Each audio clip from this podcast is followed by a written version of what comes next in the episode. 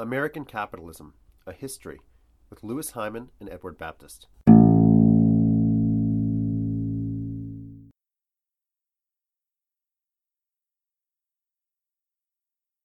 As in the United States, Japanese industrialization grew out of the textile industry.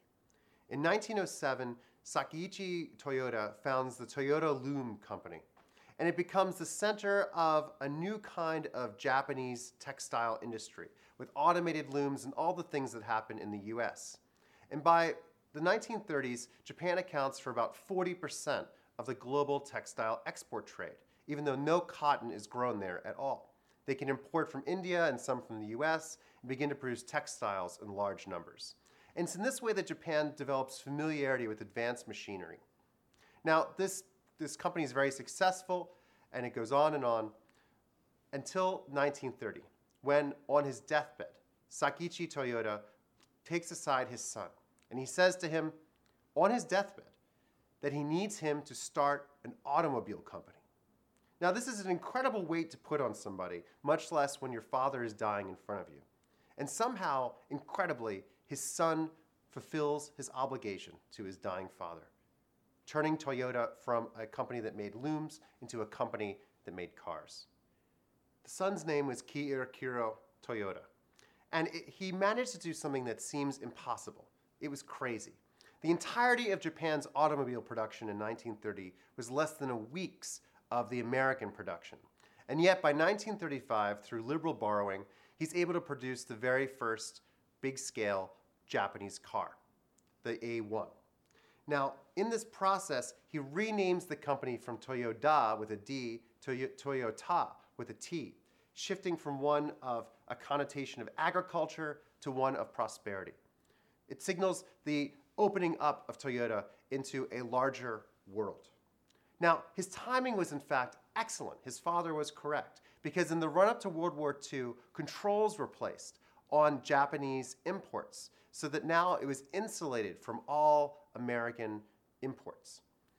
Japanese cars were needed for the rise of an imperial Japan.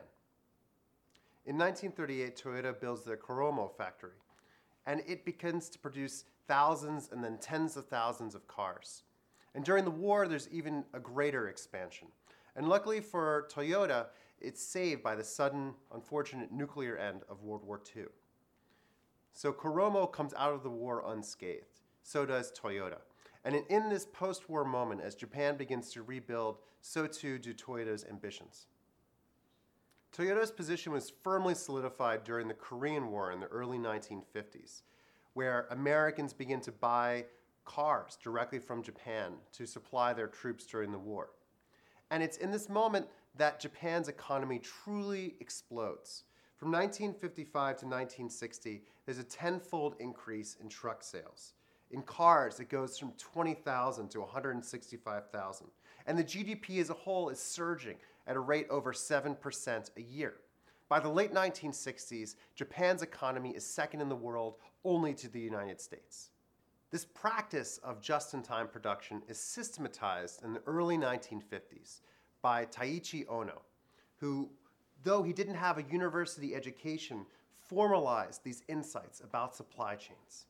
He modeled it, in fact, in his mind on American supermarkets, which had no inventory at all except what was being used on the shelves. He thought to himself, how do we do this for automobile manufacturing? And first, as in his own division and expanding throughout Toyota, he brought very systematic ideas about how to produce in this just in time way so that the part that one needed arrived just in time for production. You can imagine it as if the, the assembly line were not just in the factory, but through the entire economy.